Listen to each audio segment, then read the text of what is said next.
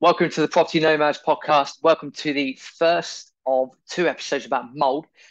We will be going through in this episode about the causes of mold, basically why it happens, how it happens.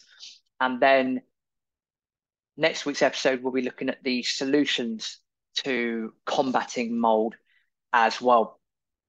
Thank you to those who contacted us on social media and who wrote into us over the last few months asking for us to talk about mold.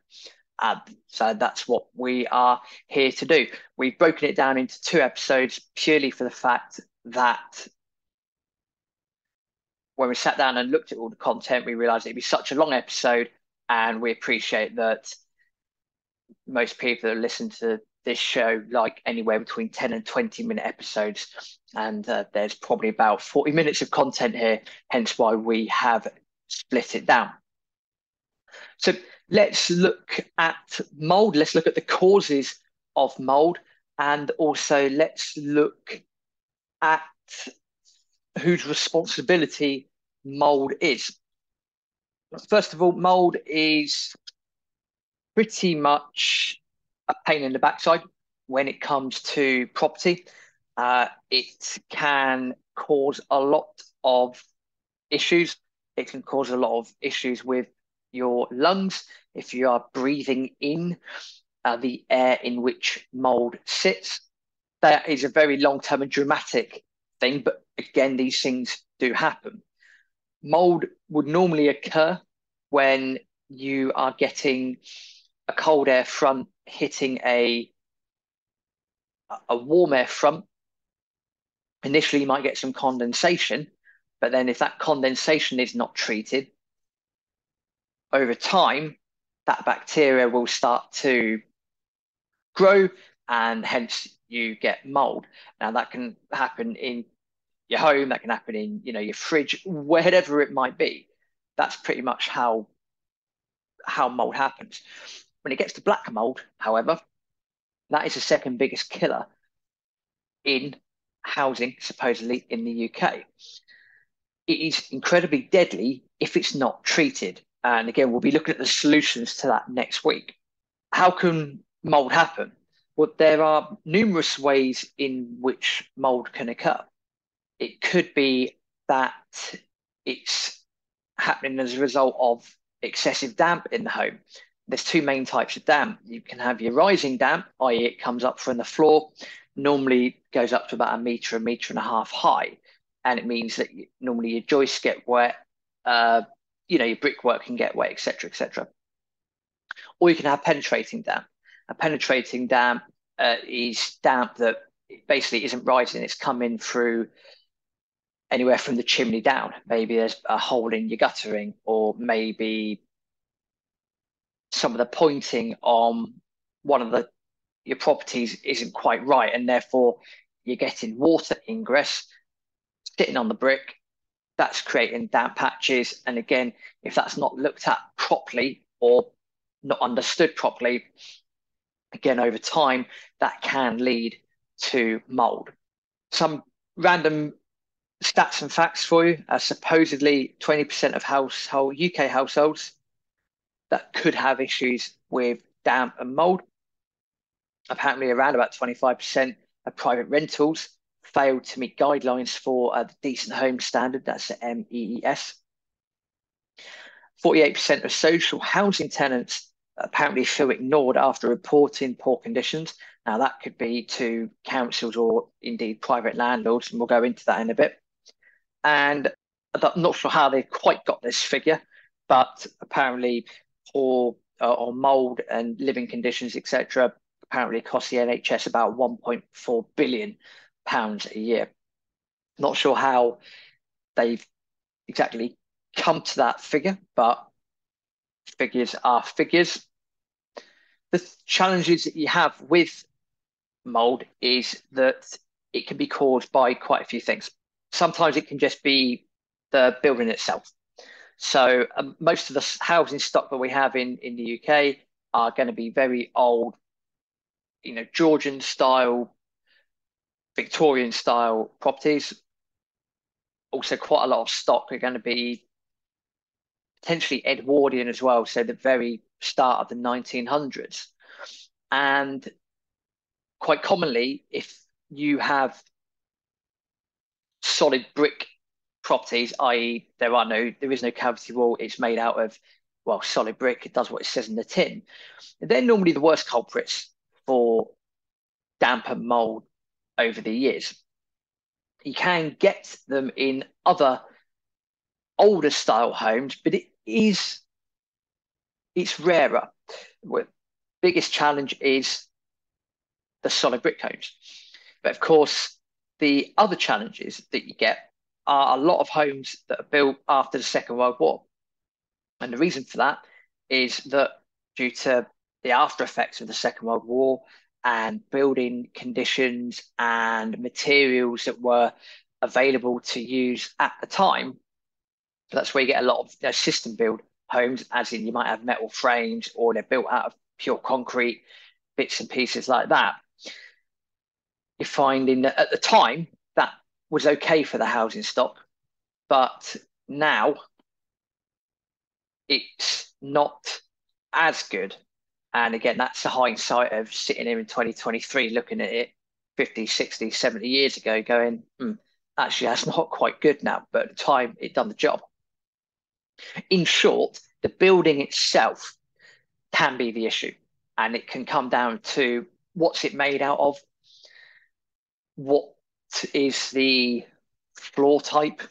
So again, if you've got a suspended timber floor in a home, i.e. you've got the joists, et cetera, what can happen over time? Generic osmosis, water gets in somewhere, mainly through the bricks or a gap in the wall somewhere. That will affect the joints. And that means that the wetness of the joists is going to then feed up the walls. You get damp. And again, if that's not looked at and treated properly, or where it's come from isn't identified properly, you're then going to end up with mold. So that covers the external parts of potential mold. So again, we're looking at it coming from rising damp possibly, or penetrative damp.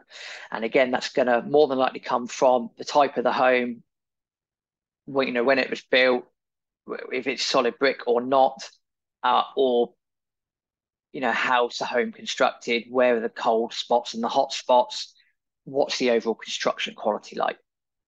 They are the big external factors that we have to look at. And quite a few of those things can be dealt with. Sometimes things just are not able to be dealt with, but we'll look at that next week in solutions. Now, internally, let's just say that, and I put it as politely as we can, that quite a few people might not have a great understanding of mold, damp, condensation, and the differences between them. All I would say is, in my book, Buy to Let How to Get Started, it covers everything in there. Of course, you can always Google, the differences between damp, mold, and condensation. A lot of the reasons for mold appearing in the home are the way in which you and I live, or if we're landlords, sometimes the way the tenants live. Now, we could be talking about tenants I'm going to say people, because I think that's the fairest thing to say, that people in general might be doing quite a lot of cooking, which is great, but then they might not be opening the windows. So there's no air ventilation. Now, if they're not doing that, then all of this hot air created from the cooking, all the steam, etc., is going to be meeting cold spots around the home. And cold spots, normally you find them around your windows, your external doors, and normally in the corners of the rooms as well, because again, that hot air is attracted to that cold air. So if you've got people that are cooking and they're not using any ventilation and they're keeping all their windows closed, then over time, what will happen is that when that hot air meets the cold air, that will create condensation. Now, condensation can be easily wiped away, not a problem. Condensation is perfectly manageable. But if condensation isn't looked after, then what will happen from there is that mold will form. Now, when you get black mold, that's dangerous. So you might get, again, I'll go back to the cooking example. You might get people cooking. They're just living their life as normal. They've got no understanding that they might need to open a window occasionally. The condensation starts, and then over a while, because that's not treated, then mold happens as a result. If that does turn to black mold, that's no bueno. Now, on top of that, if the tenant, or sorry, if the person doesn't have knowledge of disposing of mold, then that's not good either, because they might just let it build up and build up and build up. And that's the worst thing that you can do, especially as with quite a lot of mold, all it takes is a bit of elbow grease and a cloth, and normally some bleach, or you can get some specialized mold removers, and having a good generic clean of it will get rid of it. And chances are it won't come back. It's not always the case, but chances are it won't come back.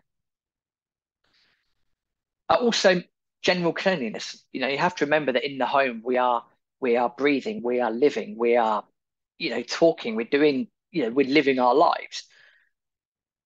If we are not getting that airflow in the home at all, and again, we're continuing to, breathe, live, etc., and we're doing some cooking, all of that air that's being created has got to go somewhere. And again, this is what normally happens. It will go somewhere, normally to the coldest spot it can find. And again, that's when you get your condensations. And again, if that's not looked at over time or treated or understood, then that can create mold.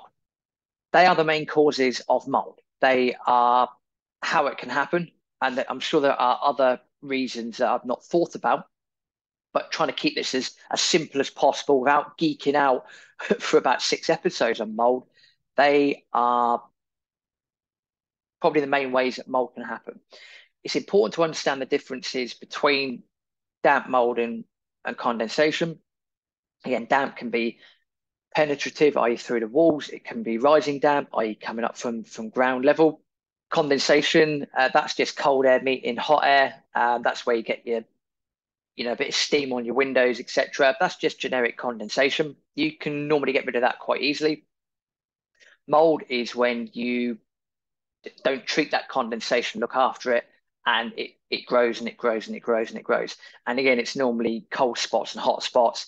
It's just us living our lives and maybe not having an understanding of it. They're the causes of mold. The solutions episode we'll go into next week. We're going to be looking at whose responsibility it is, what can be done. Sometimes there's not a lot that can be done, and what happens moving forward. Hopefully you found this useful. A little bit off the beaten track, but again, it's housing related, and we'd like to give a shout out that if you contact us and ask us for specific things, i.e. episodes on mold, etc., then we're always happy to sit down and look at it, because we feel that we're here to provide a service and as much useful information as we can. So that's mold part 1. They are the causes. Next week, mold part 2. We will go over the solutions. Hasta luego.